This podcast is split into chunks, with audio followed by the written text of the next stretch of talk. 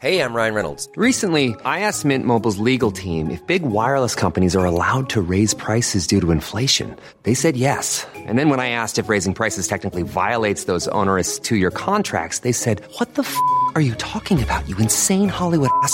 So to recap, we're cutting the price of Mint Unlimited from $30 a month to just $15 a month. Give it a try at mintmobile.com slash switch. $45 up front for three months plus taxes and fees. Promo rate for new customers for limited time. Unlimited more than 40 gigabytes per month. Slows. Full terms at mintmobile.com.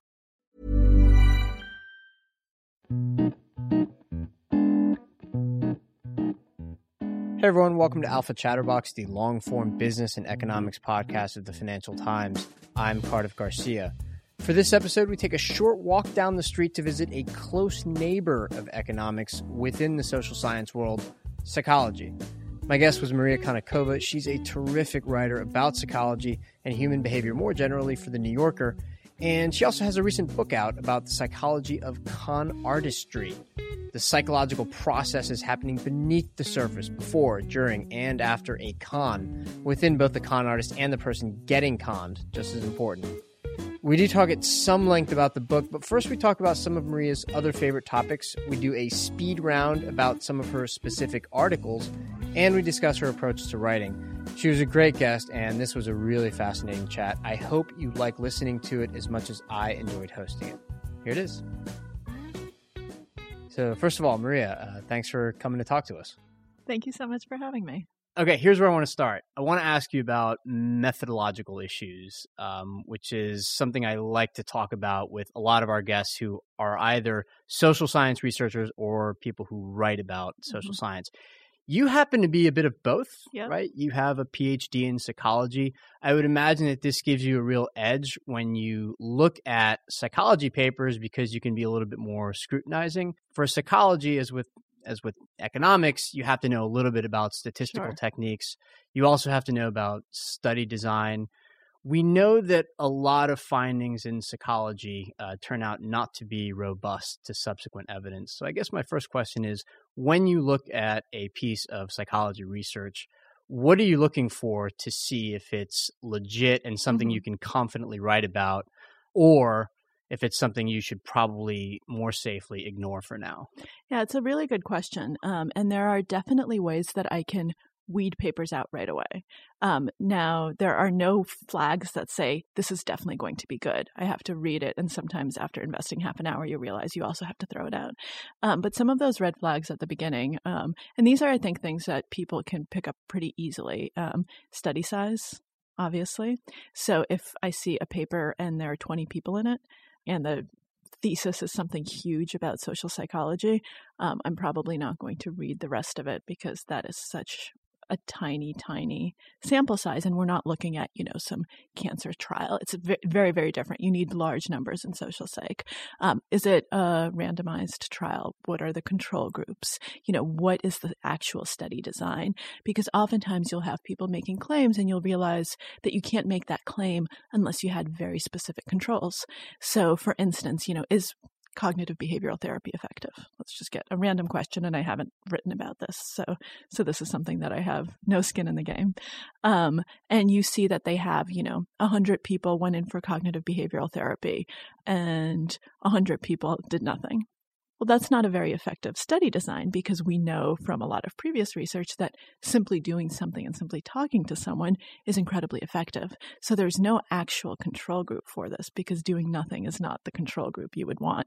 You would want to test it against different types of therapies. You'd want to test it against just having coffee with someone for half an hour who has no therapeutic background. So you'd need to you'd need to have the right controls for whatever it is you're trying to prove.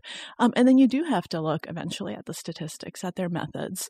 And I'm not strong in statistics. I basically, you know, I got away with when I was doing my PhD, just learning what I needed to learn to analyze my own data and to figure out how to kind of design those studies. Um, I was not one of those people who's very data heavy. Um, so I can look at it and see you know, what's the effect size basically? Is it tiny? Um, is it pretty big? You know, what did you control for? There are certain things that you can look for. What were the tests that you used? Why did you use them? And I think the most important thing is what did you find? And I mean, how crazy is it versus not? And the crazier the finding, the heavier I think the burden of proof. Yeah, you write in your articles sometimes about research uh, that might not be able to stand up to that kind of scrutiny. You've written about how a lot of people think that we can glean something about people's relationships based on their social media Mm-hmm. You were a little bit skeptical in that piece about whether or not that's going to hold up. Yeah, well, I think that you have to do that. I try to be very careful never to write about a single study. And so, this particular piece that you're referring to, there was one big study. Big data is such a hot term right now. As soon as you hear big data, Yeah. people think, you know, oh, this must be right because you're relying on so much data. No, I mean, you have to be even more careful in some sense because the more data there is, the more things you might you might find and the more of it might be spurious um, and so you really need to be careful. And so what i always try to do is put it into context. So see theoretically what are the bases for the for these claims? And i always go back in time. So this is a little bit energy inefficient but i think it's incredibly useful when you look at all of the references in the paper and basically what i look at is what are the oldest references? I actually read those papers see what they reference try to trace the intellectual history and figure out you know what's where are we? You know what's the context for this? Yeah. and why are we making these claims? And that's why sometimes you th- you think well this might not stand up because people have thought this in the past and we've actually had something quite similar the data were different because we didn't have twitter um, but the the premise was the same Yeah. The other piece of yours that I really liked that followed a similar logic um, was about whether or not people were more moral in the morning versus at night. Uh, you found that actually it doesn't really matter if it's morning or night. What matters is whether or not the person is himself or herself a morning person or a night person. Yep. Yeah, so it's a fit with our chronotype. And people people forget this all the Wait, time. what's a chronotype? so that's what are you a night owl or a lark? Right. So basically what what does your genetic internal clock say? So every single person is born with a certain genotype which kind of predisposes you to be a morning person or a night person. And there are people who are kind of in between. Um, but mostly you do have a chronotype that will change as you age, but that will govern when you're at your best. Um, and we live in a society that's really a lark society. It's Mhm. built by larks, and there's a lot of moralism in that. You know, there's so much judgment. Um, I think in the piece I quote Ben Franklin, you know, early to bed, early to rise. Yeah. And there's so many of those maxims. You know, the early bird catches the worm, and what time do you have to get into the office every day? right. Um, so so it's really, and if you have kids, what time do they go to school?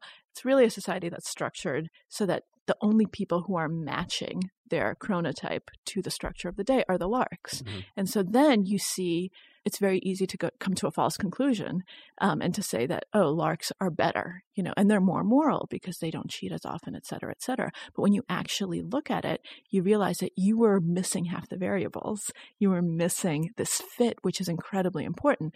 So if you make a lark take a test at night, they're going to cheat much more than the owl. It's just that we normally don't take tests at night. And I think this is so important when you're doing any sort of data analysis or when you're thinking about anything. We always, I mean, we don't look at the missing information. We tend to just look at kind of what's in front of us. But even if, you know, for journalists, for everyone, you have to try to figure out what are people not saying? What are they not looking at? What are the potentially missing variables? Because that could be the story. And if you're not even going there, you're going to miss the story. And precisely because society seems to conform to their preferences more, Yep. Larks can be sort of unbearably smug about stuff like this. Yep. Uh, and I say that speaking as very much an owl. I'm an owl as Um, well, You know, uh, although I should tell our listeners we're taping this at about 11 in the morning, so I'm like past my jerk phase, right? It's late enough in the morning that everything's fine now. Excellent. I guess I, I asked this because uh, people love to read about quirky findings, and the simpler the better. Yep. The more usable the better. Yep. And because of that, because there's a demand for it, journalists like to write about it. And this seems like it's become increasingly a problem because with the way media is now, things can proliferate so much Yeah. faster. Uh, and so you see what looks like an incredible finding um, and there's a rush to write about it, and then it gets everywhere before uh, the appropriate amount of scrutiny can be applied. It's kind of frustrating. It's really frustrating. And I think, um, you know, it gives a lot of science a bad name. Um, it gives a lot of journalists a bad name. And sometimes the problem isn't with the science because the scientists sometimes don't make these strong claims. If you read the original papers, they caveat it. They say, you know, this is very preliminary. This is all we found. But most people don't take the time to read that. And then you have the press releases. And the press releases are saying, you know, butter cures cancer. We know we love butter. And all of a sudden you get headlines that say butter cures cancer. And sure, it's a little bit lazy journalism too. I'm not letting journalists off the hook because it's, you know, it's our job to disregard press releases. Yeah. But um, I think that sometimes, especially if you're younger and more inexperienced and you need clips, the pace of media has become much faster. Although sometimes I'll look at some of the uh, original yellow journalism papers from the 1800s and early 1900s, and I think, oh my god, Yeah. It's That's- true. It's people, people who despair for the state of journalism uh, don't know enough about journalism's origins. I think. Oh my god if you look at the hearst publications some of those headlines it's you just you open your eyes and your mouth and just your heart drops and you think that was front page that was the front Right. page news Uh, there's another reason I asked about this, though. In a post you did at the end of last year on the New Yorker, Mhm. um, you listed the six most interesting psychology Mhm. papers uh, from 2015. Yep. One of those was a study by the Reproducibility Project, Yep. which was this collaboration of researchers where they essentially tried to replicate the findings of I forget how many papers, but it might have been in the thousands even, at least in the hundreds. The findings were either fine or terrible depending on your interpretation. I think they managed to replicate somewhere between a third and a half Yep. uh, of the papers, which doesn't necessarily mean that the other half of the papers are wrong, right but it did lead a lot of people to wonder if psychology has a bit of a problem. Right. Um, uh, specifically, and this is what you say in your post, uh, with emphasizing novelty over uh, rigor, I guess. Uh, can you just talk about how important that paper was and whether or not you think it'll bring about any changes?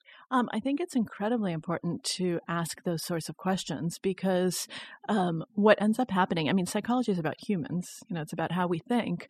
And so a lot of people read psychology, and by people I now I mean the general public, in a different way than they would read, you know, an economics paper that they don't think actually applies to their life. And so then you have people making lifestyle changes, making this is true of nutrition too. This is so actually what I'm saying about psychology is also true about a lot of medical stuff. Sure. So the stuff that you can apply personally. Um, and so what ends up happening a lot, and I think that this is happening everywhere in academia, it's just very evident in psychology, is that there's tremendous pressure to publish. So if you want a job in academia, if you want tenure, you need tons of publications. And so people try to just turn, churn stuff out um, as much as they can. And so the rigor gets lost because it's quantity over quality. And it's basically the the incentive structure is all wrong. And I think that papers like this, like Nosek's reproducibility project, are incredibly important because if people pay attention to that, it might actually push the pendulum a little bit back to the center where we're looking more qualitatively. And we're saying okay you know what? We don't care if you have 20 studies um, if no one has cited uh, them if they haven't been re- reproduced. What actually matters is you know has this finding been reproduced? Have you reproduced it? You know what is the evidence behind this? And it's also a problem with the journals. So journals like psych science like pnas which is the proceeding of the national academy of sciences kind of science even nature sometimes they love these huge findings because they also want they want the headlines. That's good for them. That's good for their citations. And so there's there are a lot of bad incentives here and i think eliminating those incentives ultimately if you are a psychologist you should be striving for the truth right about how humans work not about a good finding you actually want something that will explain human nature and it's a it's a lofty goal uh, Wh- What's interesting about the findings of that paper too is that psychologists are the ones who've been studying cognitive biases Yep. uh, increasingly for the last few decades. And it seems like they themselves are as vulnerable to cognitive Oh. biases as anybody else. Absolutely. Well, one of the things that Daniel Kahneman will tell you right away is that, you know, he spent his career looking at biases and heuristics. He won the Nobel Prize for it. He still has every single one of them. That's why they're so powerful. Knowing about them, you can try to correct for them, but ultimately, you will Right. still you will still exhibit them and i think you know if you're if this is your career and i've written before um, about how difficult it is to get people to change their minds especially about things that are central to their self-perception and their self-image. You know if this is what you've built your career on. So if you're not to not to pick on anyone but just because he's one of the people who was in the early replication crisis john Bargh who did all of these studies at Yale on whether social priming works. And priming is this effect where if I prime you with an idea, um, then that idea will influence you later on without your knowledge. Subliminally. right. Exactly. So, for instance, this is one of his most famous ones. It's called the Florida effect. If I give you a crossword puzzle, and a lot of those words are things like gray and Florida and old and Alzheimer's, then you'll start walking more slowly um, as you leave the experiment. This was a really big finding because people start feeling old. This was one. This was kind of the tip of the replication crisis iceberg because when people tried to replicate that, they couldn't. Um, they couldn't replicate a lot of the social priming findings. Does that mean social priming is wrong? No, but it does mean that we need to kind of try to figure out what's going on. Why isn't it replicating? Mhm. You know, maybe the effect is a little bit different. Maybe it's a little bit more fragile. You know, it, it, teaches you more about it. But if you're John Bargh, you're going to actually just dismiss all of these attempts as just terrible, terrible people being out for blood because this is who you are. Yeah, we're, we're going to talk about your book later, uh, but there is this scene in the book where uh, the pickpocket artist, Apollo Robbins, essentially gave you a choice of choosing between three Yeah. items, Yep. and he kept guessing in advance exactly which Yeah. item you would choose. And it's because he had primed you. It Yep. seems to work. Yeah, it, oh, it worked perfectly. I mean, it was in the way that he asked the questions and the way that he actually, but he's brilliant. I mean, he's one of the best magicians in the world. And I was there, you know, and he was helping me with the book. And so I knew that he was doing something. And I, uh, for the life of me, I just couldn't resist it, Right. I couldn't do it. That's actually a, a good segue um, for my next question, which is partly about economics. Uh, this podcast is normally about economics uh, and business. Within economics, there's been increasing emphasis on the way people are affected by their circumstances. So, the one sort of rock hard belief in economics is that incentives matter. But increasingly, it seems like a lot of economists are admitting that circumstances matter as well. A lot of the findings that come out of psychology and behavioral economics uh, are about sort of quotidian, mundane things. Like Yep. if you have a bigger bowl of soup, you're going to end up eating more soup, Yep. that kind of thing. But actually, it seems to apply to much bigger issues as well. Um, so, the book Scarcity by Sendhil Mullainathan and Eldar Shafir talks about how not having enough of something Yep. affects people's mindset in a way that ends up being really self defeating. Yep. And it could be a lack of money, a lack of time, whatever it is that you need to essentially accomplish something. If there's a scarcity of it, uh, it kind of messes with you Mhm. this has been, I think, a pretty profound shift in economics is understanding the impact of circumstances on people's everyday lives. Yeah. I guess I'm wondering if you've detected a similar trend in psychology or if because it's psychology, it's just sort of always been there and now it's gaining more prominence. Well, I think um, the answer is actually yes to both. So because it's because it's psychology, it has always been there to some extent, but psychologists have actually gone back and forth on how much um, of a person's decisions, how much of a person person's you know, thinking and abilities is dependent on them versus the situation. Um, so, at the in the earlier part of the 20th century, um, there were things like the fundamental attribution error, where people said, "Okay, we often attribute things to the person." That we should actually be attributing to the situation. So if I snap at you and you've never met me before, you might say, "Oh, she is a not very nice person." okay. um, and you just say, I, I don't like her. You know, she's nasty. Well, what if, you know, I just, you know, I was stuck in traffic for an hour and I lost my wallet and I was picked, you know, all this stuff happened before I came. And so I just snapped and it had nothing to do with you, but I'm just in a really terrible mental place right now. Fundamental attribution error. You are attributing to me what you should be attributing to my circumstances and you read it as an aspect of myself. Now, what people have found since then is that actually the fundamental attribution error can go both ways. So in some societies, so if you go to Eastern culture, where a lot of those societies are much more outwardly focused, there's still the fundamental attribution error, but people are much more likely to over attribute to circumstances rather than to the person. So you see me and I keep snapping at you over and over, and you keep saying, Oh, this must have happened. Oh, that must have happened. Just having a bad day or whatever. Exactly. But the real answer might be I'm just a nasty person. You're just a jerk, right? and so and so um, the thinking has shifted a little bit to realize that both things matter and what you need to figure out and this kind of goes to economics because you can do a probability weighting. Um, you can see you can see you know what given the given the information i have and given what i know what is likely to be weighed more and what's likely to matter more and am, am i in my thinking am i over attributing to something else okay before we get to uh, your new book the confidence game uh, we are going to do a speed round because you're a prolific writer uh, but you also cover quite a wide range of topics i'm just going to name a topic that you've written about okay. tell us the most important thing we should know about it and then we'll keep going is i forget a good answer uh, i forget is a good answer after which I'll give you a minute to remember, All and right. then we'll go right back into it. Okay, ready? Yes. Here we go. This is going to be fun. Open plan offices. Bad, bad, bad idea. All of the evidence says it's bad for productivity. Um, it's bad for happiness. You're going to have worse workers. Pe- even people who think that they're better end up performing worse than they do otherwise. And, and this is something that employers should think about. Um, originally, open plan offices were used to save money. Um, nobody likes to admit this now. It's all sorts of, oh, we want communication. Because really, it's a money saving device mm-hmm. because you don't have to build walls or offices. What ends up happening is you lose money because people get sick much more often because germs get spread in an open environment in a way that they don't. And people are also more stressed because of noise. Stress makes you more vulnerable to getting sick, more people miss work, and so you end up losing money. So that's an economic incentive argument that should basically make everyone say no more op- open offices because even the thing that we want to protect, our bottom line, is being hurt by this.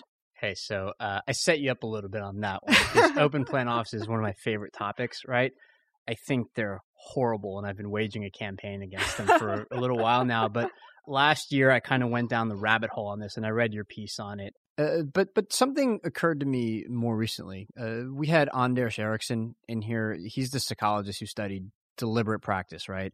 Uh, and he made the point that the way you go from being either mediocre or even above average to being really great at what you do is through deliberate practice, which is usually solitary. It requires deep focus mm-hmm. and it requires an awareness of what you're doing right and wrong as you go along. Yep. And in an open plan office, the environment seems almost perfectly geared towards stopping that altogether.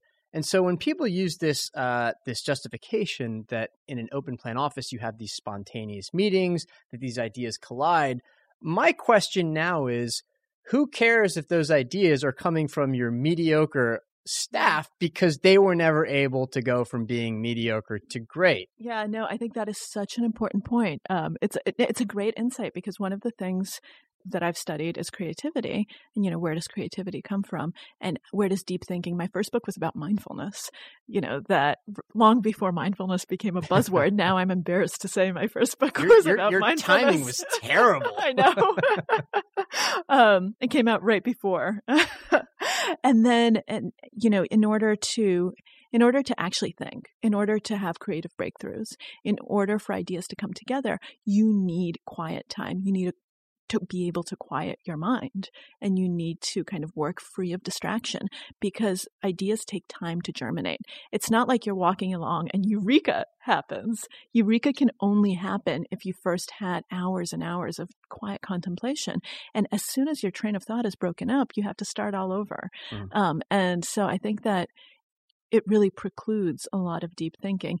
But what I will say about that is that is not just a problem with open offices. That's also a problem with um, our obsession with multitasking and with you know Twitter and Facebook and having 20 tabs open at once. You can't have that deep deliberate practice if you're doing that either. That's like an open office on your computer. So you need to make sure to cultivate it internally as well as in your external environment. Uh, your own working environment. Uh, how do you like to, you know, get everything organized for yourself? Well, I work from home as much as I can. I hate going into the office because you get interrupted and lots of things, lots of things happen. I set aside time for social media because it's obviously, you know, for us, it's important to do. It's kind of part of your of of what you are, part of your brand, you know, part of your engagement with readers, part of the way you get ideas because you kind of see what's happening. Um, so I set aside time when I do that, and otherwise, my dirty little secret is I pre-schedule tweets, and I'm not actually mm-hmm. there sending them out. Um, and otherwise, I have a program for my computer called Freedom, which turns off my internet completely. Okay, so you um, compartmentalize your internet time versus your writing yes, focus time. When I'm writing, um, now sometimes I can't because I actually need to be doing research, and so what I try to do then is to just not have any of those browser windows open. So you know, I don't have Twitter open, I don't have my email open. Um, I've learned that nobody has ever died when I haven't responded to an email quickly. so that has yet to happen. Um, I'm waiting for the day that does happen, and then I won't be able to say that anymore. Okay. But so far, no lives have been lost. You work in the quiet, or do you have music on? Quiet. Okay. I even music can be a distraction. Um, so I either work in the quiet, I can also work in cafes, and there's some actually some really interesting work that tells you why cafes are good because it's a kind of background buzzing noise and once you filter it out, you're actually in the zone because you've taken the energy to filter it out. The reason this doesn't work, going back to open offices, is they're talking about things that are relevant to you, um, and there are conversations that are loud, and you you can't filter that out, mm-hmm. especially because sometimes it's directed to you. In a cafe, they're talking about things you don't care about, right. so it's actually it is background noise. I like cafes, except that every once in a while, like the blender starts running. Oh, that's like terrible. it's it's a very loud, acute noise because I like I like the general buzz too, yeah. but when it's really loud, acutely no, heard noise, then it's a problem problem for me. It is a problem, yes. Uh, next topic the importance of sleep.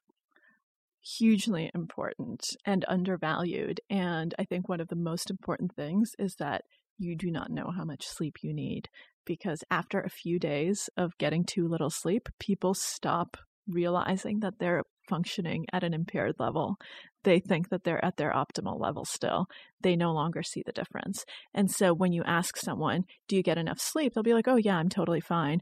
I, I function perfectly on six hours of sleep. Chances are you don't, because most people do not function perfectly on six hours of sleep. So if I were to put you in a sleep lab, you would sleep for 12 hours the first night. To make because, up for the deficit. Yep, know? exactly. And then you'd probably average out at between eight and nine hours. Oh, which wow. is which is much more than all of us usually get. Most people are chronically underslept, and we do a lot of things that impair our sleep. I did a whole series on this. Um, so modern modern society is not very well equipped for sleep, and I think that that's making us much worse off. We should really be valuing it more, um, and in that, if we did, we'd have much more productive people Okay. And students. This was not from the New Yorker, it was from an article on Aeon pornography and whether it desensitizes people to like a more healthy sexual pleasure. No, in fact, it might sensitize them more. It enhances it. It enhances sexual pleasure. And pornography addiction, as far as we know, um, is not real. Mm-hmm. Uh, I, there's a reason I like this piece too, uh, and it's not just because it talks about porn. uh, it seems like this was a good example of how psychology done the right way can help to dispel received wisdom, wisdom that's passed down yep. through generations, yep. but that turns out to be totally wrong, even though it sounds like common sense. Absolutely, and I mean this. I got I got a lot of pretty nasty pushback against this piece because people don't want to believe it's true. People uh, really want to it's a very moralistic high ground mm-hmm. that this cannot possibly be true because pornography is bad. Yeah. and so there's it comes with a lot of judgment. So when you give people the evidence, they say, "Oh, that can't be right." You know, you're cherry picking your evidence. When if I had done the exact same piece with the opposite evidence they say yes i told you so right so so you see that sort of confirmation bias that happens all the time um, when people believe so strongly in something, but it happens much more when it's perceived wisdom and when you feel like you have the moral high ground. And I really came at this with no preconceived notions. You know, I watched some of my first porn in researching this piece because I needed to know what I was dealing right. with. Um, so I had no idea. Um, and I really kind of looked at all the evidence. And it's interesting that here you have so much stuff coming together the sociology, epidemiology, psychology, and they're all pointing to the fact that pornography isn't actually doing anything bad. Yeah. Uh, what was interesting in the piece, too, is that in the surveys that you cited, most people do think that, that it Yeah. desensitizes you to sexual pleasure. I don't think it stops them from actually watching it. Yeah. All right. But most people believe that it's problematic. Yeah. Um, and it's too bad because probably a lot of people might be looking at it and feeling guilty That's exactly for right. exactly that reason, and they shouldn't. Right, and that's the problem. So the the big problem is the guilt and the fact that people, you know, that social expectations are so against this Hmm. that um, it actually does create psychological problems, which actually might lead to problems with sexual arousal that have nothing to do with the pornography, but everything to do with kind of being guilty about Right. experiencing certain feelings. And guilt is a very powerful anti-aphrodisiac. What's the opposite of, Yeah, right, aphrodisiac? right. Next up, Donald Trump as con man. I have tried to be so careful about this. Okay. Given the preponderance of evidence we have, we have a good case for saying that Donald Trump exhibits all of the characteristics that one associates with a con artist. which isn't a conclusive argument. Uh, it's a suggestive one. yes, it's a suggestive argument. Now, if he loses this last lawsuit um, against Trump University, then we'll actually be able to say he's a con artist because he'll be convicted A of fraud. convicted fraud. yeah, Yep. Fraudster. Yep. Okay.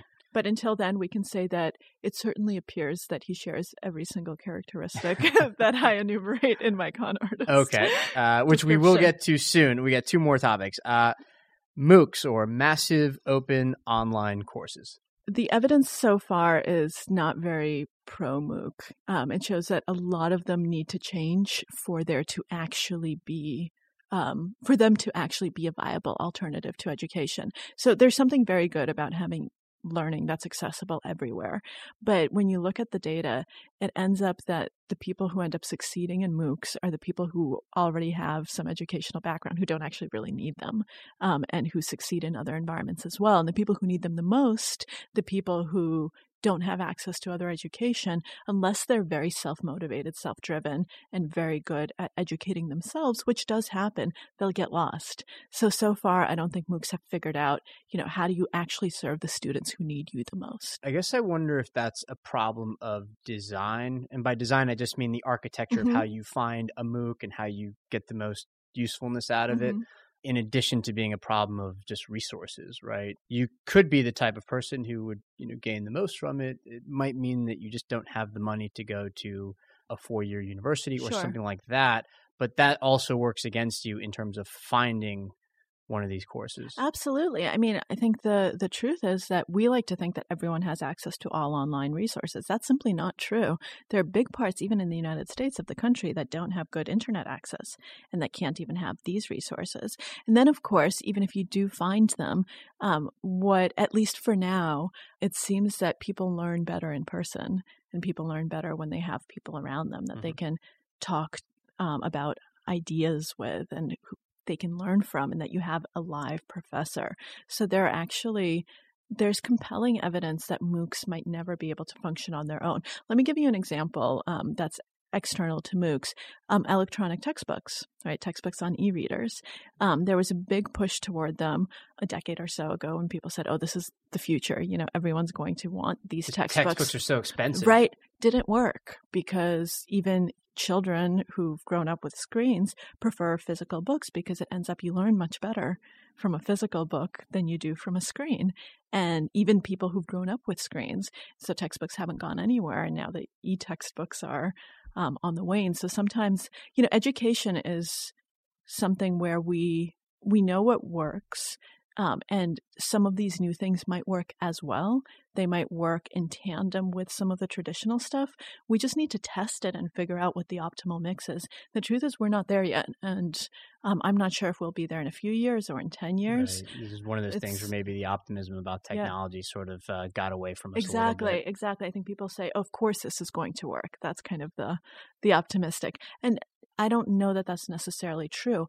I'm optimistic that it will work in some sort of form, but we need to figure out what that form is and whether it, it will always need to be supplemented by some sort of in person. Yeah, which which reminds me of another thing. Um, the idea that you learn better from a physical textbook versus an electronic Yeah. textbook. I think there are also studies, or maybe it's just one study, showing that you remember things better when you write them Yes. down by pen rather than typing them Yeah. out. Like there's something about the tactile experience that yeah, affects so, you somehow. So I've actually written about this as well. Um, I'm not and- surprised. well, I'm really fascinated by by this area, and yes, it turns out that your memory is much better um, when you take notes by hand than when you take them on a laptop. And there are two reasons. One is that physical memory, and the other is that most people write slower than they type, and so you you actually have to pay attention and process the information. You already have to figure out what's the gist of this, what's the important point. So you've already done that processing so that you can take the notes. When you type, you can be much more mindless about it. You don't actually have to process what the professor or the teacher is saying, you just write it down. Um, and so it just goes in one ear and out your fingers Yeah, without actually stopping uh, in the middle. Because when you say physical memory, you mean the actual act of writing in the shape of the letters and the words and that kind of thing. That that implants itself a little bit better than just typing it up on a screen and maybe subliminally you think, well, I'll just come back to it, so you no, forget it. and you don't because you're not. So you do have that physical memory of writing it out, and you also have the thinking, like the cognitive processing that has to happen, and it simply doesn't have to happen if you're typing because you don't have to wrestle with the ideas. You don't have to try to understand. You know, this is the important thing. That's not even to mention the fact that you know if you need to make some sort of visual diagram, you can do that really quickly if you're writing notes, but you can't do that on a computer very quickly. So if you're typing and all of a sudden there's something where you need to draw a picture to understand the information, you can't. Mhm. Um, whereas if you're writing, it takes three seconds.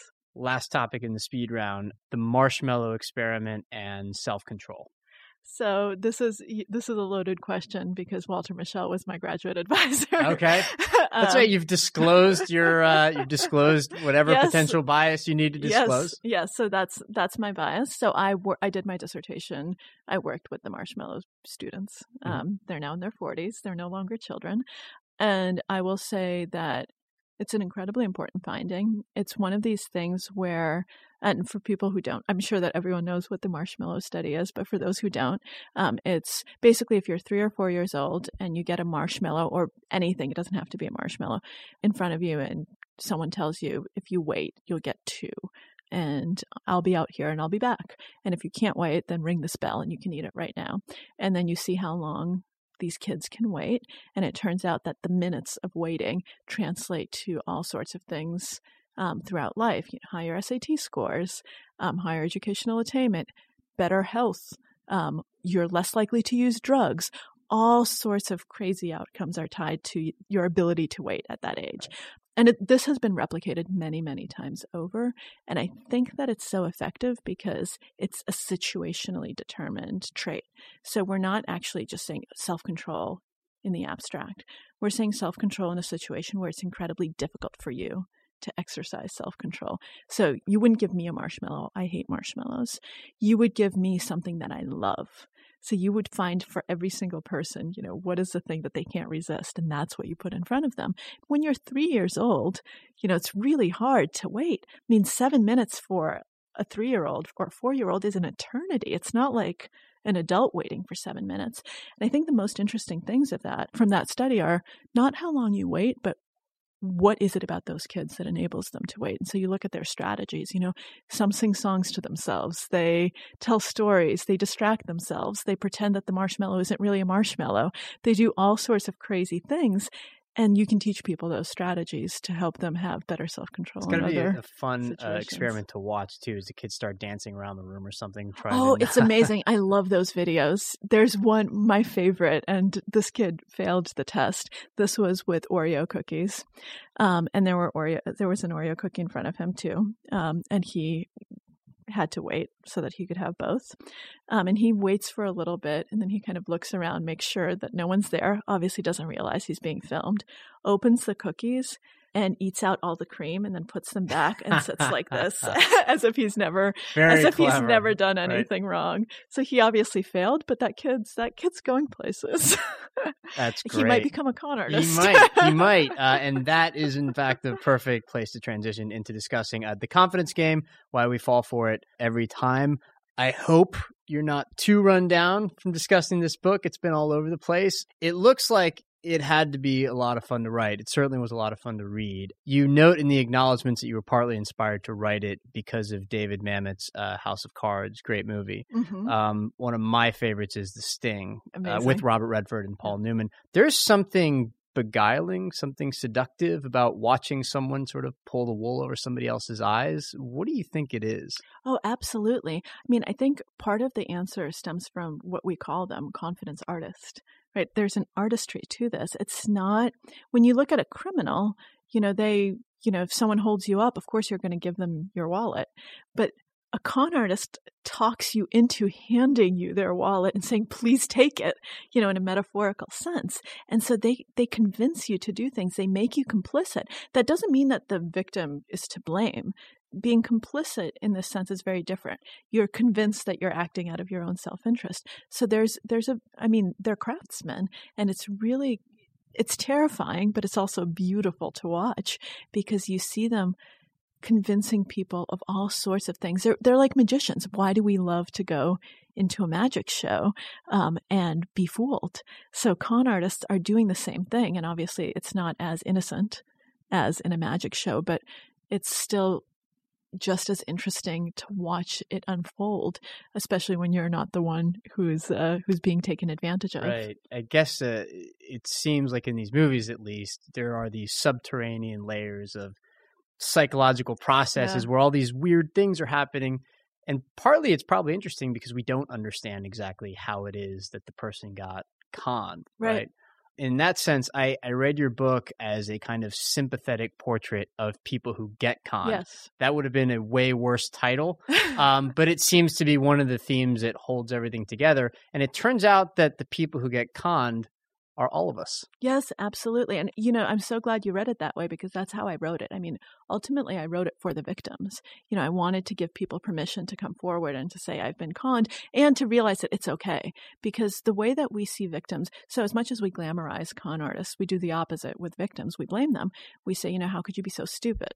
You know, you Yeah, can't you're a dope. How yeah, you fall for it? exactly, exactly. How could anyone fall for that? You can't fool an honest man. Are you dishonest? Are you greedy? We have all of these victim blaming um, tactics because I think we want to believe that it could never happen to us, um, and we want to distance ourselves from those people, and we want to point to a flaw because then we can say, "Well, I'm not greedy, so I can't be conned. I'm not stupid, so I can't be conned." It's a way out for us. When in fact, you get really smart people, really honest people. In fact, the more honest you are in some ways, the easier you are to con. People who don't have a greedy bone in their body, you know, and they and they are they can be victims because that's not what cons are about.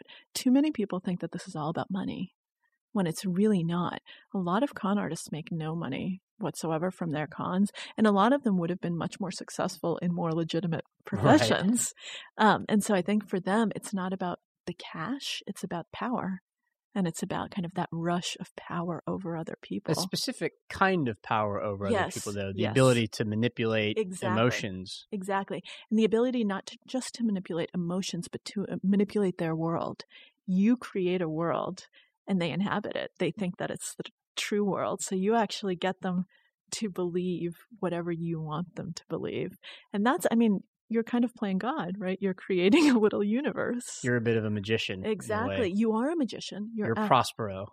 you you absolutely are and i think that um, you know the important thing about the greatest magicians is they're not the people who are the best sleight of hand artists they're the people who tell the best stories and manipulate your attention because they you know that's what it's all about it's about making you pay attention to what they want you to pay attention to so that you ignore the things you're not supposed to be paying attention to Sure. To get into some more specifics, because I Mm-hmm. want to stay on the idea um, of getting conned and the Mhm. sort of diversity of people Yeah. who get conned. Although it's true that anybody can be conned, it's also true that certain types of people are more susceptible to certain kinds of Yes. cons. Let's like run through a few examples. Uh, so sad people versus happy people. Yeah. So, so if you're sad, um, you are much more likely to take some risks when it comes to certain types of decisions because you're uh, chances are if you're sad, something has happened and you're not, you know you, you want to recalibrate you want to kind of get out of that position so you want to you don't like the status quo you want to change so you are more likely to do things to change and so you end up being susceptible to often to financial cons and to some financial frauds because you say oh i'll gamble sure Yeah. I'll, I'll do that Spontaneous risks. Yep, exactly. Impulsive risks. it makes you more so being a, more of a risk taker um, is something that makes you susceptible to cons but certain emotional states make all of us Mhm. more willing to take to take risks like being sad Yeah, you, you give some examples in the book of people who are, to all appearances, to their families, to Mhm. their coworkers, people who really have it together. yep But it just takes one really bad break, you know, a, a death in the family, Yep. a bad breakup, and all of a sudden there's somebody who ends up walking into a fortune teller's office and they get swindled. Absolutely. I mean, it's one of those things where people think that it doesn't apply to them because it's not the kind of person I am. But this is what we were talking about earlier in terms of the circumstances versus the person. Circumstances can change, and in the right circumstances, anyone can be susceptible because you can have, you know, those huge life changes make you very emotionally vulnerable. And con artists, I mean, that's their food is emotional vulnerability. They eat it up and they take advantage of it. And so, you know, some of the people that I chose specifically for their kind of intelligence who fell for con artists, if you look at them, I mean, you have a woman who was working for Goldman Sachs. Mm-hmm. you have, you know, these are people who are smart people. I mean, she makes investment decisions. Right. She is not someone who should be giving hundreds of thousands of dollars to a psychic who's going to reverse a curse on her past life.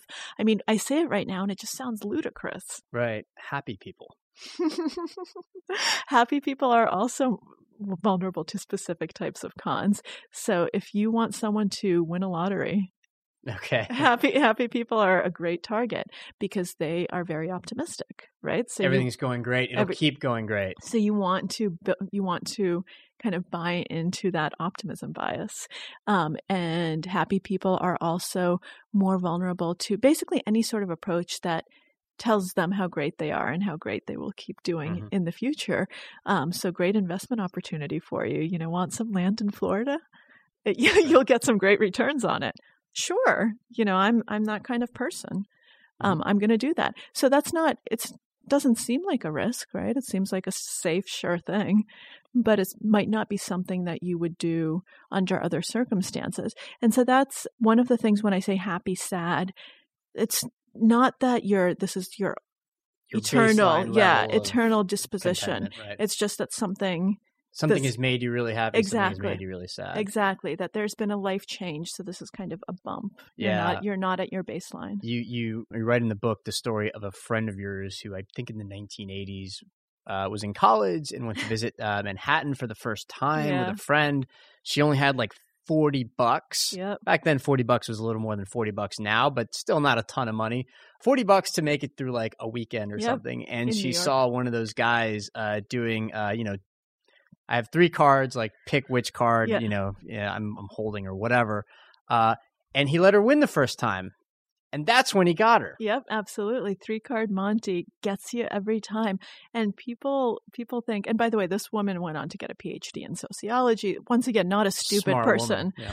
And she just you know, you you get caught up in that euphoria and everyone is cheering you on. There's this whole environment and you don't realize that everyone's out to get you. I Mhm. mean, three card Monty is a gang. It's a group of people. They have shills who are winning. They have people who are telling you how to beat it. And the one thing that really so she didn't she didn't know what three card Monty was. Um, but the one thing that gets me is that people who do know exactly what it is still play because they think they know it and they can beat the con artist. Elementary mistake. Never think that you can out con a con artist. You cannot do it. But they think that they'll be able to figure out where the trick is. What they don't realize is that then there's another trick. You know, you, you will never figure it out. You will never win. But that enticement of maybe I will win and I'll pull one over on them. It's so strong Yeah. that people who should really know better still play. Today, to this day, you have three card Monty, even though I'm far from the first person to write about this. This is one of the most widely known cons Mhm. in the US. Uh, about a third of the way into the book, you introduced the topic of storytelling and its importance to the con. Uh, we tend to process the world more through stories than through I guess, uh, cold logic. We impose stories where there aren't any. Mhm. How important is that to the process of conning someone and getting conned? crucial crucial i mean con artists at the end of the day are storytellers i mean that is what they do and the ability to kind of craft a good narrative is essential to the ability to con someone into going along with you because what ends up happening is that stories make you emotional um, so that this is your ability to manipulate emotion as soon as you are immersed in a story your kind of your critical thinking cap is off a little bit because you're just following along. Um, and so it's not like you're trying to pick apart the argument. In fact, um, there are some studies that I write about where people didn't see red flags when they were reading an emotionally compelling stories that they saw when those same stories were presented in kind of a newspapery type of So up Account. like unknowingly filtering out items that would screw with the story itself. Exactly, exactly. And con artists know this. And so they, they often, you know, they give you just enough detail, but not too much detail Mhm. because your mind fills in all of the blanks. You, and you kind of, you create the story with them. Um, so they right away, you know, they feed you a little, they see how you're reacting, and then they figure out where that story is going to go next. So they craft the narrative just for you, and then you become part of it, and then you're already invested in it. And so not only did you filter out stuff before the fact, you're going to now rationalize away things after the fact. So you'll say, oh, that's not a red flag. No, no, no. This just means he's more honest because I wouldn't have lost any money. He would have made sure that I kept winning um, if he were a true con artist. See, he's on my side. Um, Yeah, and it's amazing too because even after the con is revealed, people persist in believing it. Like they really have trouble letting go after they've lost all their money. It's crazy. I I mean some of the stories that I write about, some of the cons I write about, you have people on trial, con artists on trial, and their legal expenses are paid for by their victims because to the end the victims mm. think that this is just a this is a farce, it's a conspiracy Right. and this person is really innocent. And this happens with, you know, this is not just a one time thing. This happens over and over because once you believe, it's really difficult to admit that you were wrong, that you were taken yeah, in. You were wrong all along. It's much easier to say, no, no, no, I wasn't wrong. Um, this person isn't a con artist. I mean, there were people, you know, with Bernie Madoff. Especially when the, the story itself was so compelling. Yes, absolutely. Absolutely. I mean, uh, what I was about to say is, you know, Bernie Madoff's victims, there were red flags and people kind of called him out along the way, but nobody nobody believed them. And it's not because they were being greedy, it's because they had already invested so much that they really believed in him. Yeah. And they they would point at evidence and this was brilliant of him. Look, he doesn't take money from everyone. This person can't get in with him. If he were just a Ponzi schemer, he'd take money from everyone. He'd Yeah. do this, he'd do that. So eh, The illusion of exclusivity. It's interesting that that works for almost anything, right? So people want to go to a club where there's people out the door. Well, I don't, but you know, it's like, Yeah. but in general, like they do this stuff on purpose where if it looks like only a select few people can get into something, it makes you want it. it makes it seem legitimate too. Oh, it does make it seem legitimate. Um, and people want to associate with those t- types of people. You can think about throughout history how many imposters there were that weren't just any imposter, but imposters to aristocracy. Or um, I read about the daughter of Andrew Carnegie, or we have the Rockefeller, you know. Right. Um, people who you want to associate with. You want to be their friend. You want to believe them. I mean, you know, I want Andrew Carnegie's daughter as my best friend. Sure, why not? Of course I'll lend her money. Right. Let's talk a little bit about the con artists themselves. You write about the dark triad of traits. One is nonchalance. Uh, that, that I hadn't heard it referred to this way before. Actually, um, the more conventional term, I guess, is psychopathy, Mhm. psychopathy. I don't actually know how to pronounce it. Psychopathy. Uh, psychopathy. That's one. Another is narcissism, and then a third is Machiavellianism. But you write also that although those traits might be more prevalent in con artists than in people in other professions, normal professions, legitimate professions, um, not all con artists necessarily have all three. Yes, um, I think especially psychopathy um, is that is more rare than one would think, simply because it's pretty rare in the population, and I think all con artists need to have Machiavellianism Mhm. because Machiavellianism is the ability to manipulate people without their realizing that they're being manipulated. So you get them to do what's in your best interest, all the while they think it's their own idea Mhm. and that they're doing what's in their best interest. And that's the essence of how a con artist operates. So I think we can safely say that they're all Machiavellian. Okay. Um, and many of them are narcissistic because and it's an incredibly narcissistic thing. It requires a lot of yeah. moxie to pull these off Yes. sometimes. Um, psychopathy, not all of them are just evil people who have no empathy. That's not true. Um, some of them are for sure, but that is that is more of a toss up. Um, and you have plenty of female con artists, and you have hardly any female psychopaths. So Okay. that's that's kind of one point where you can see that that Sure. That that really diverges. And the other thing that I will say is that you can be, you know, you can be a Machiavellian, you can be a narcissist, you can even be a psychopath and not become a con artist. So it really is predisposition plus opportunity. So you have to be in the right circumstances for that to come out. I don't think anyone is, you know, fated to become a con artist. Sure. In terms of cognitive biases that make people, probably all people, susceptible to uh, cons, one is optimism bias. Another is a kind of belief that we're more awesome than we really are, Yeah. right? And therefore could never fall for one of these things. Can you just sort of take us through what Sure. some of these sort of inherent traits that we all have are that make us more vulnerable? Yeah, so this this thing that you're talking about has many names: uh, exceptionalism bias, Okay. um, superiority bias, the Lake Wobegon effect um, for the mythical town of Lake Wobegon, where everyone is above average. Um, I'd have gone with like awesomeness, self belief, but nobody puts me in charge of naming anything. All right, so awesomeness, self belief. um, basically, we think that on anything good, we're either above average or well above average. And on anything bad, we're either below average or well below average. And it's really difficult to convince us otherwise. So, one example of a study that was done in a hospital after people got into car accidents, and two thirds of the people had caused the accident. And we're in a hospital, so clearly serious accidents. And the researchers asked them a very simple question What kind of a driver are you? You know, below average, average, above average. They all said they were above average, even though they had just been in an accident that they caused, because, of course, Nobody wanted to self assess again. Exactly, exactly. And it happens on everything. So if you have someone from the outside evaluate you and rank you on all sorts of qualities, your self rankings are going to be much higher.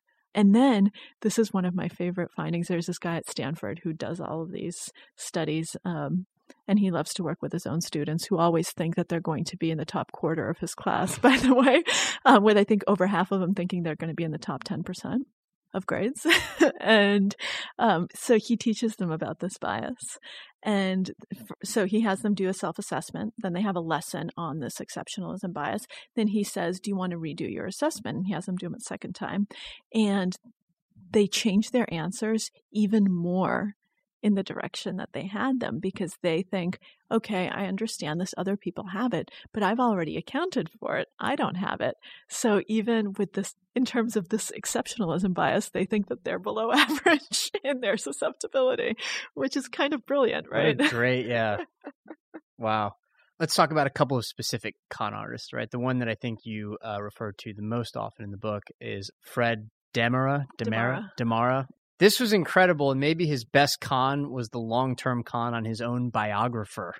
How did that work? That is, yeah, that is quite the story. So Bob Crichton wrote this book, The Great Imposter, which became a movie mm-hmm. starring Tony Curtis, and so he Demara is one of the greatest imposters I think of the 20th century. Operated over decades, was very well known. Was on the cover of Time magazine. Appeared on Groucho Marx's show.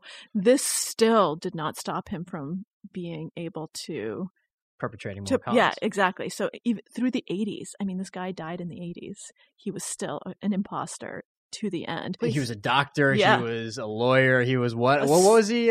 a surgeon. surgeon, He right. founded a religious college in Maine. He was a professor. He almost got a contract to build a bridge in Mexico. So he was a civil engineer. I mean, this guy was brilliant. Prison warden in Texas. Um, so this guy was pretty brilliant.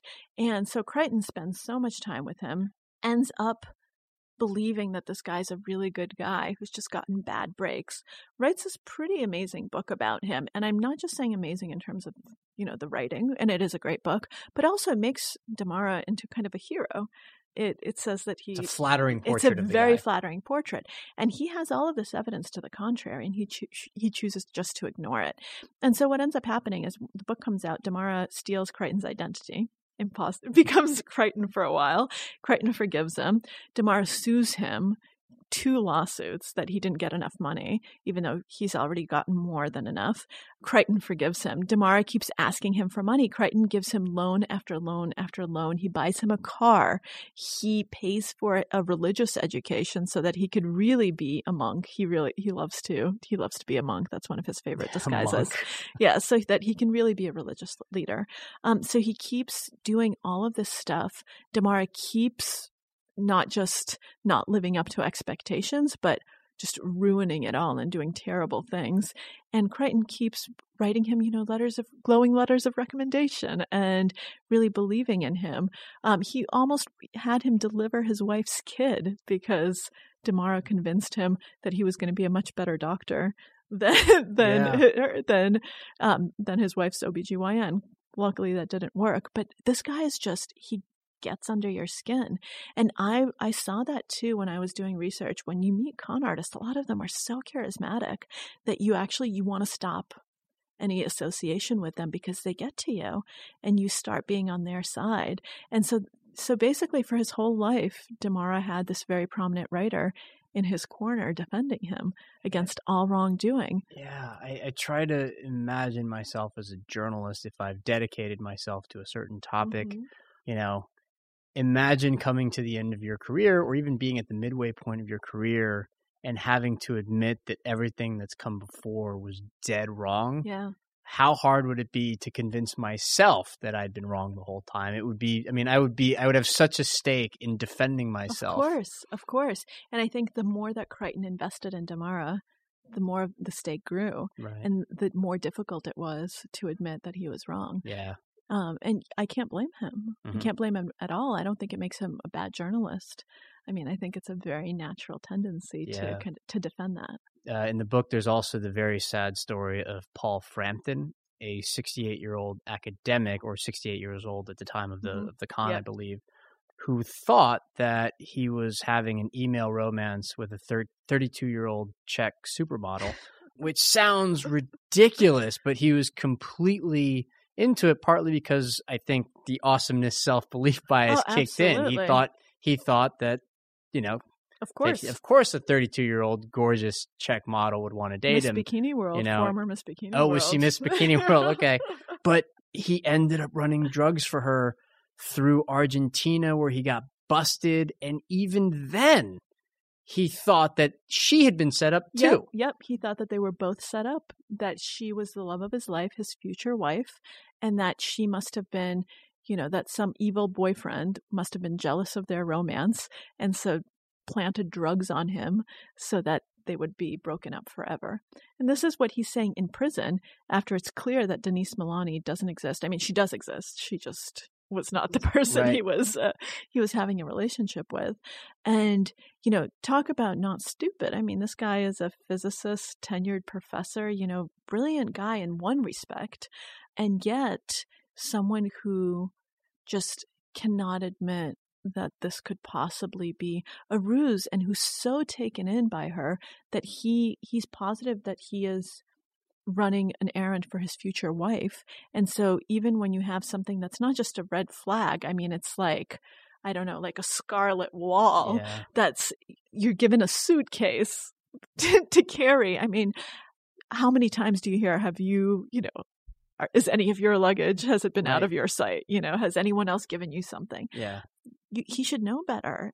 And yet he doesn't. He just puts his dirty laundry in it and, yeah. and there, continues there is, on. There, there was something almost unbearably sad about that story, which is that this guy got to the point where he was so myopic about again the story that he was telling Yeah. himself that, that he'd finally met the love of his life everything was going to be great that even after being on trial in argentina Yeah. he still couldn't quite bring himself to admit what had Yeah. happened Yeah, and can you imagine, you know, being almost 70 years years old and being in prison in Yeah. Argentina? I Mhm. mean, that's not a happy place to be. And he would still it's very funny because he he could see it very clearly about other prisoners. He said things like, "Oh, they all think they're innocent."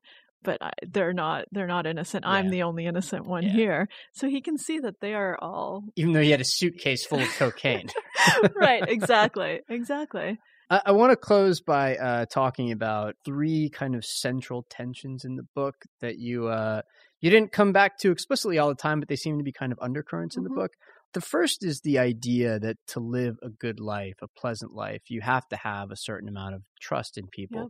You should be optimistic about some things. And yet, those are also the very things that make you susceptible or convenient uh, for a con artist to prey on. Absolutely. Well, I mean, when I finished writing this book, I wanted to just lock myself in a room. I thought, you know, people suck. I'm not going to do anything. Then you realize that if you have that attitude, I mean, that's a very impoverished life. You know, it's like Scrooge, sort of. You know, you have no true friendships. You can't form any new relationships or new connections.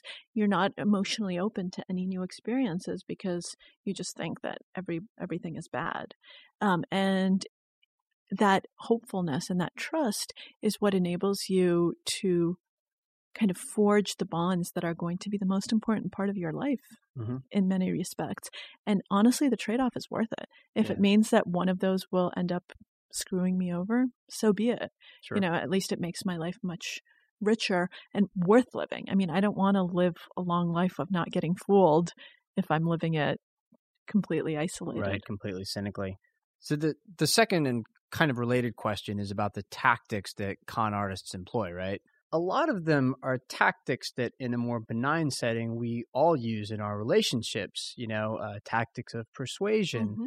and i guess here's what's hard about it at least for me in terms of how to think about it you know there's a certain amount of persuasion happening all the time right? There's a certain uh, the word manipulation kind of has connotations that are very powerful so i don't want to label it that but you know in your personal life with your friends you want them to like you. Sure. sometimes you're going to lie to say something nice because you don't want to hurt their feelings. If it's a romantic partner or somebody that you want to be a romantic partner you're going to put your best foot forward you're going to bury Yeah. some of the uglier things, even though those are things that eventually he or she will be exposed to anyways. All right. And that's okay. That's just sort of a normal thing. And so when we talk about con artists, we're talking about them exploiting our cognitive biases in order to get what they want.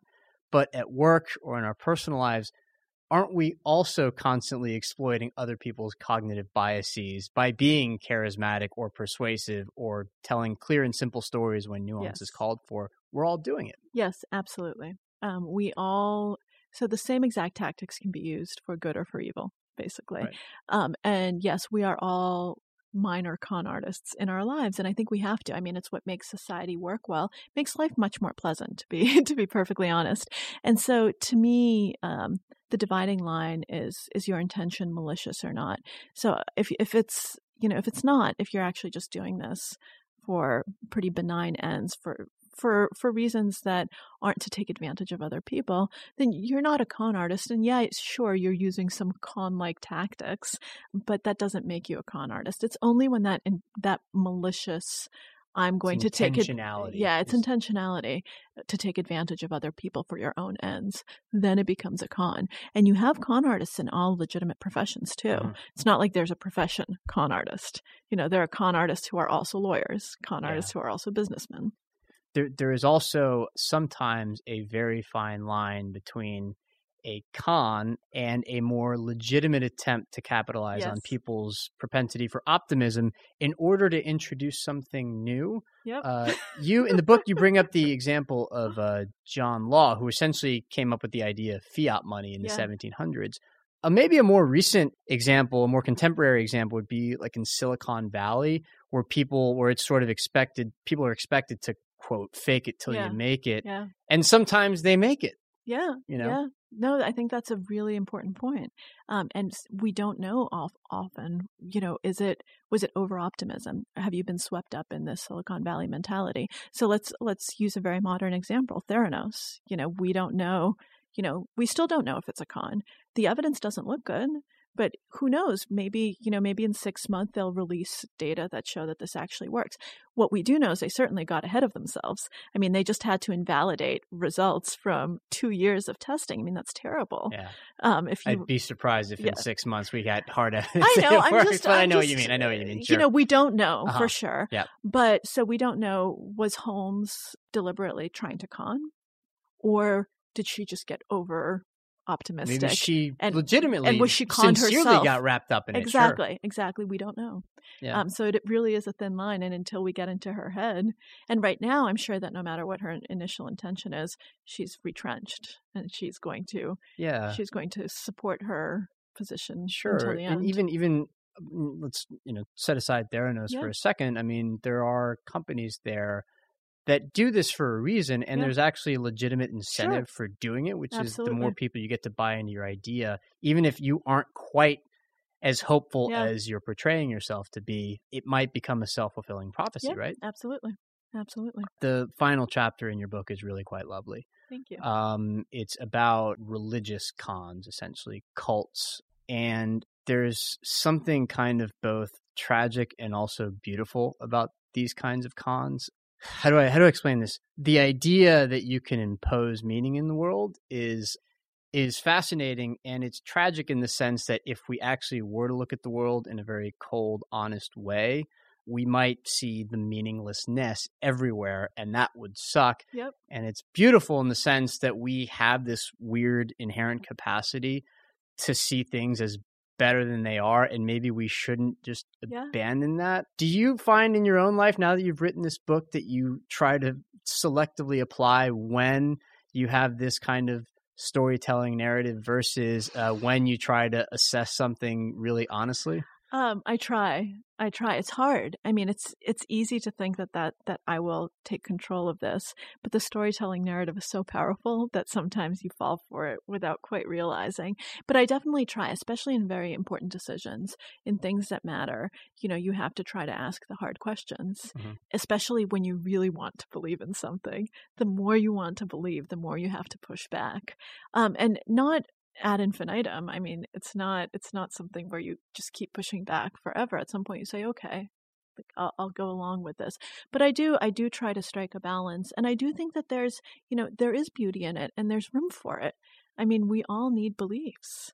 It's a really stark existence and not a very fulfilling one without them. Um, I'm not saying we all need to be religious. I'm not religious, but I think it's good to have the capacity to believe in something because it also gives you the capacity for curiosity, for awe, for wonder, for all sorts of kind of beautiful feelings from which great ideas can originate. So, in that sense, then aren't con artists doing us a favor as well? If they're exposing us to the idea that we have this propensity, this ability to impose meaning where it might not necessarily exist. Well, I don't think that they're doing us a favor, but I think that their existence shows something great about humanity. That's exactly what I meant. Maria Konnikova has been our guest. The book is The Confidence Game Why We Fall for It Every Time. People can find your work at The New Yorker and a few other places too, uh, at least in the archives. Mhm. Thanks so much for coming in. This was great. Thank you so much for having me. I had a really good time.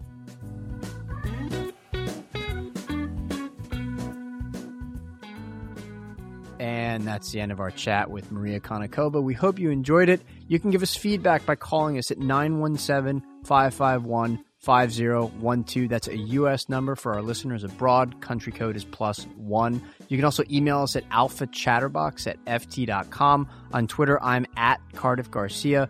Rank the show, leave a review on iTunes. It really does help other people find us. And of course, this episode is produced and edited by the mighty Amy Keene. Thanks, Amy, for everything, and thanks to our listeners. We'll see you here again in a few weeks for another episode of Alpha Chatterbox.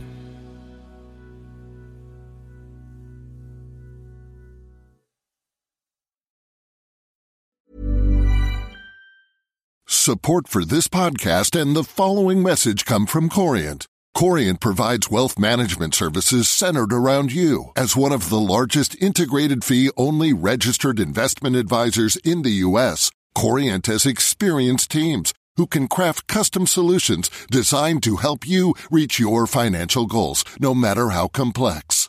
Real wealth requires real solutions. Connect with a wealth advisor today at Corient.com. That's Corient.com.